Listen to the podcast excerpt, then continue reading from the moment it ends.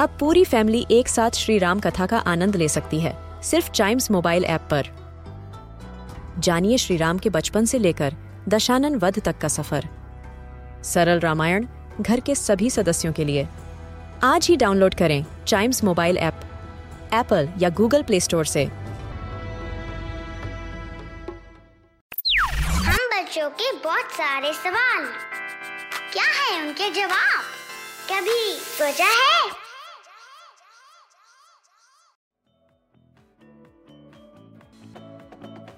आपको फल खाना पसंद है। मेरा फेवरेट है एप्पल बड़ा ही स्वादिष्ट होता है। वैसे भी कहते हैं an apple a day keeps the doctor away और ऐसे में, आज जब मैं सेब खा रहा था तो मेरे दिमाग में एक बात आई कि हम किसी भी फल या सब्ज़ी को तेज धार वाली चीज़ से, यानी कि नाइफ से या फिर किसी और तेज धार वाली चीज़ से आसानी से कैसे काट पाते हैं? क्या आपने कभी इस बारे में सोचा है? तो आइए, कभी सोचा है कि आज के एपिसोड में इसी बारे में जानते हैं।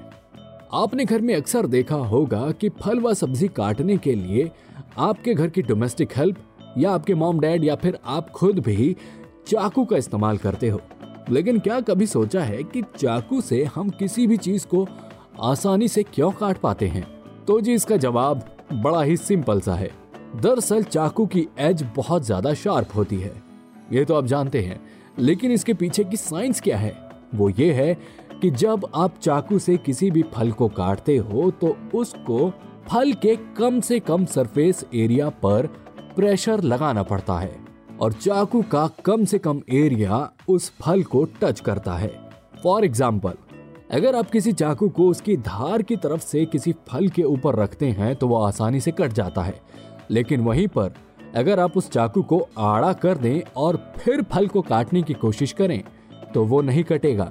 क्योंकि उस वक्त पर आपके चाकू का ज़्यादा सरफेस एरिया फल के ज़्यादा सरफेस एरिया को टच कर रहा होता है और ऐसे में आपको ज़्यादा ज़ोर लगाना पड़ता है और फल कटने की जगह शायद टूट व फट सकता है। लेकिन वहीं पर अगर हम चाकू की धार से काटना शुरू करते हैं तो क्योंकि चाकू की धार, क्योंकि चाकू की धार पतली होती है और हमें कम से कम सरफेस एरिया पर फोर्स लगाना पड़ता है तो वो आसानी से फल को काटते हुए आर पार हो जाता है। और ऐसा हर धारदार चीज़ के साथ है।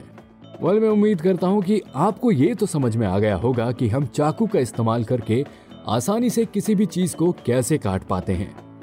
लेकिन एक चीज़ और समझ लीजिए, चाकू का इस्तेमाल बड़ी सावधानी से करना चाहिए। क्योंकि वो धार आपके हाथ को भी काट सकती है और आपको बहुत नुकसान भी पहुँचा सकती है। बेहतर यही होगा कि आप उसको बड़ों के ही हाथों में दे दें। वेल well, ये तक कभी सोचा है का आज का एपिसोड उम्मीद करता हूँ कि आपको पसंद आया होगा। ऐसी ही मज़ेदार जानकारी के लिए बने रहिएगा हमारे साथ।